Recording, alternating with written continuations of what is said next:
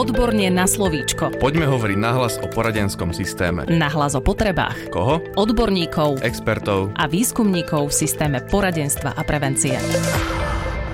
Vítajte v ďalšom podcaste Odborne na slovíčko, ktorý pripravuje Výskumný ústav detskej psychológie a patopsychológie pre odborných zamestnancov v systéme výchovného poradenstva a prevencie, ktorí pracujú v školách, v školských zariadeniach, respektíve v poradenských zariadeniach. Podľa rozhodnutia ministra školstva Branislava Grölinga sa od pondelka vrátili deti do škôl, niektoré samozrejme, a obnovená bola aj prevádzka školských zariadení výchovného poradenstva a prevencie.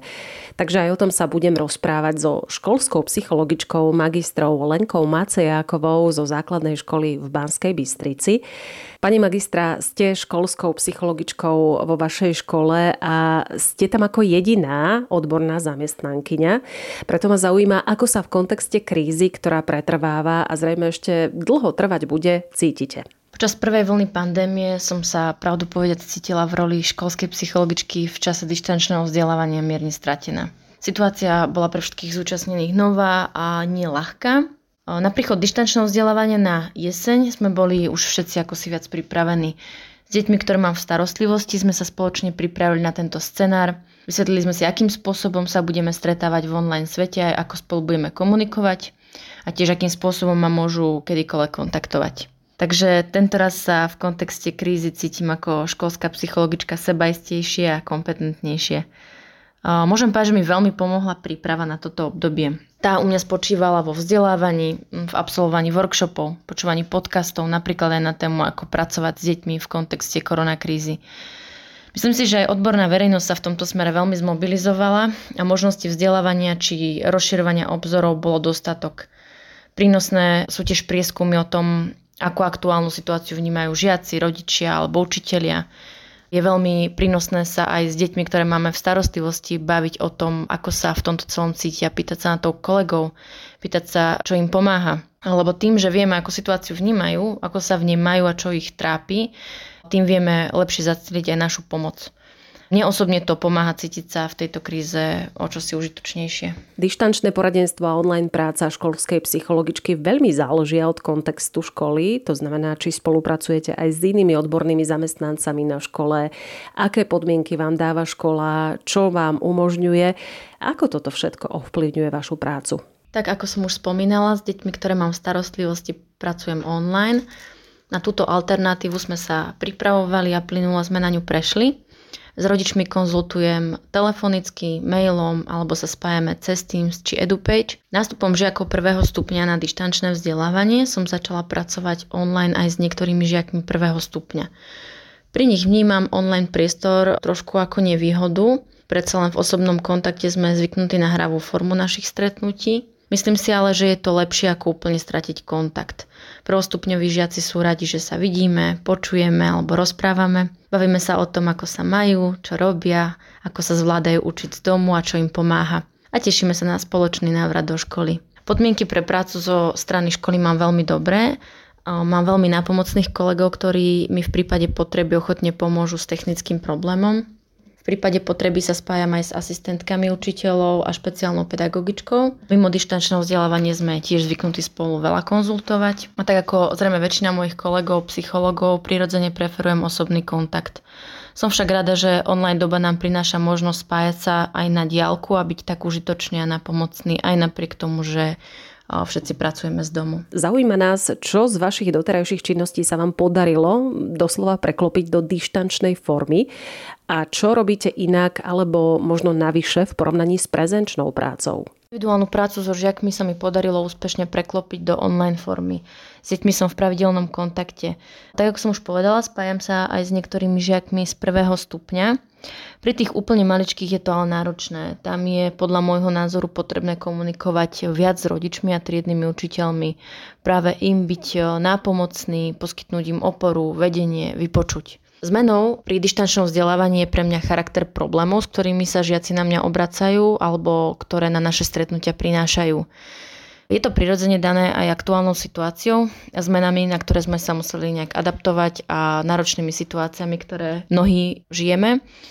S mnohými žiakmi sme spoločne riešili, ako zvládnuť dištančné vzdelávanie, ako sa nestratiť v termínoch a v tom, kedy, čo a komu treba odoslať, ako si proste zariadiť ten deň, aby mali čas na školu, hru, aby mali voľný čas. Veľa sme sa, aj sa venujeme otázkam psychohygieny. Niektoré deti veľmi ťažko prežívali ochorenie na COVID u seba či svojich blízkych Čiže v týchto chvíľach som sa snažila byť im oporou a pomôcť im oslovať ich e, vnútorné zdroje zvládania, kompetencie zvládnuť takéto náročné či krízové situácie.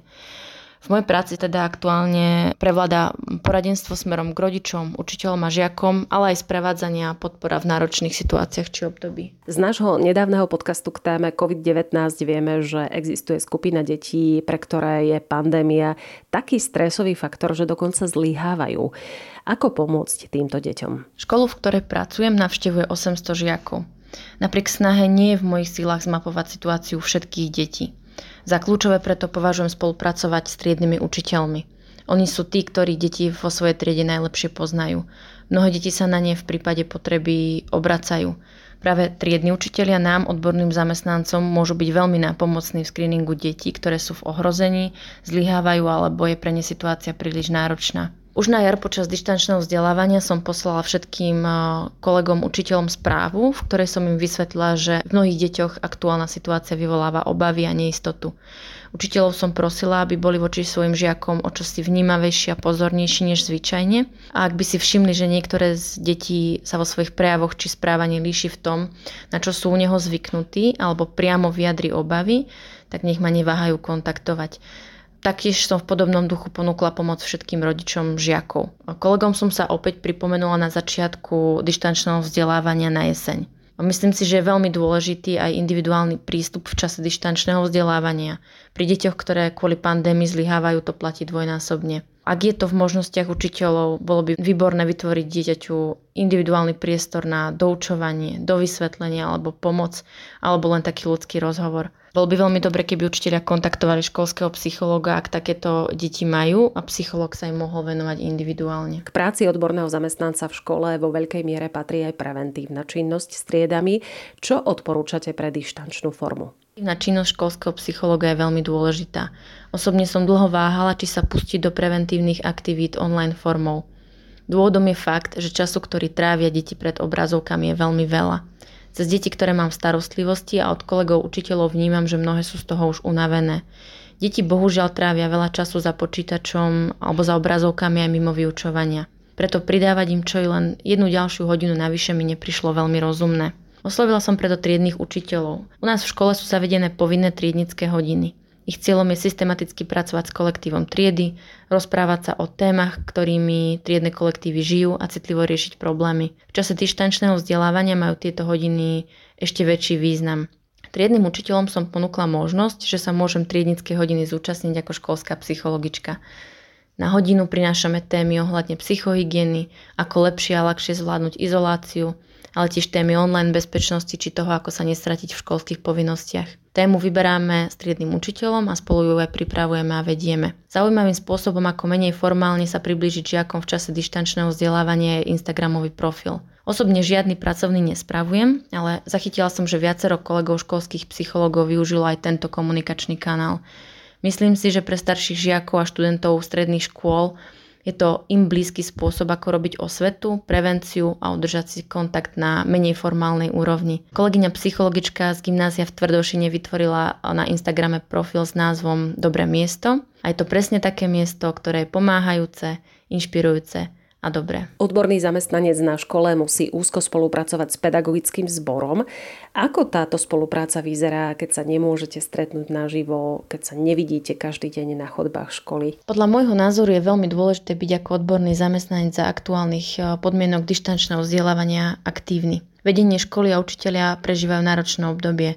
Dištančné vzdelávanie je v mnohom náročnejšie ako prezenčná výučba. Učiteľia majú čo robiť s tým, aby zabezpečili a pripravili dištančné vzdelávanie a nie ešte, aby premyšľali, ako využiť e, služby školského psychologa. Mnohí možno nevedia, ako im môže byť školský psycholog v čase dištančného vzdelávania nápomocný. Je preto veľmi dôležité byť aktívny v ponúkaní pomoci a podpory. A tak sa kolegom z času na čas pripomeniem, ponúknem im pomoc, prídem s nápadom a stretávam sa s pozitívnymi ohlasmi. S väčšinou kolegov spolupracujem presne tak, ako pred dištančným vzdelávaním. Som vďačná a vážim si, že v našej škole je vedením aj kolegami pozícia školského psychológa podporovaná, vnímaná ako dôležitá. Kolegovia sa v prípade potreby na mňa obracajú a taktiež ja na nich. A v tomto sme nepolavili a len sme to preniesli do online sveta. Dištančné vzdelávanie je výzvou nielen pre školy, ale aj pre rodičov, ktorí musia často simultánne pracovať z domu a aj sa venovať deťom. Obracajú sa rodičia na vás s prozbami o pomoc, prípadne s nimi pracujete z vlastnej iniciatívy? Rodičom vieme byť nápomocní už len tým, že ich vypočujeme, podporíme, oceníme za to, že sa snažia a zvládajú situáciu. Častokrát potrebujú poradiť v tom, ako deti motivovať k učeniu, ako im zabezpečiť vhodnú psychohygienu, ako vhodne vyvážiť online a offline čas, ako im pomôcť zvládnuť strach, obavy a neistotu okolo pandémie a podobne. V tomto všetkom môžeme byť rodičom užitoční, len im to musíme ponúknuť.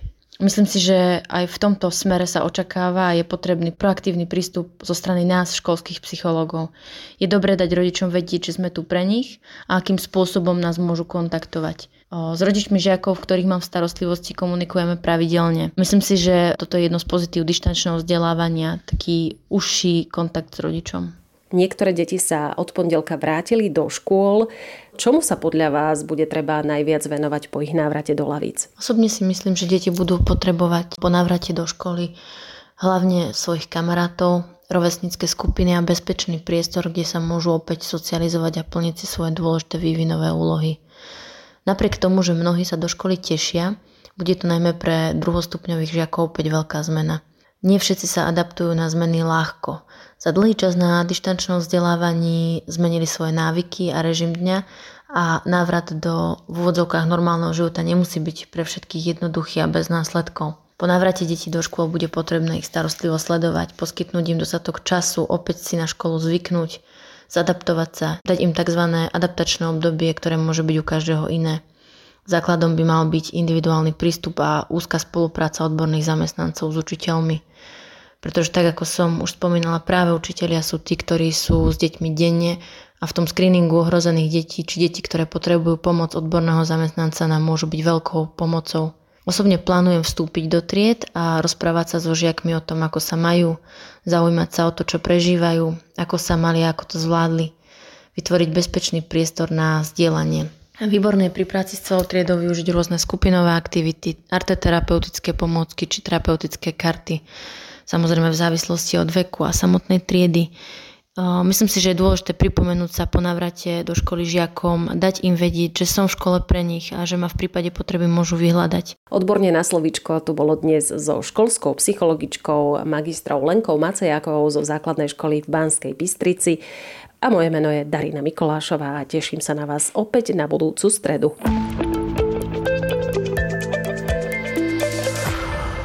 Podcast Odborne na slovíčko sa realizuje vďaka podpore z Európskeho sociálneho fondu a Európskeho fondu regionálneho rozvoja v rámci operačného programu Ľudské zdroje. Odborne na slovíčko.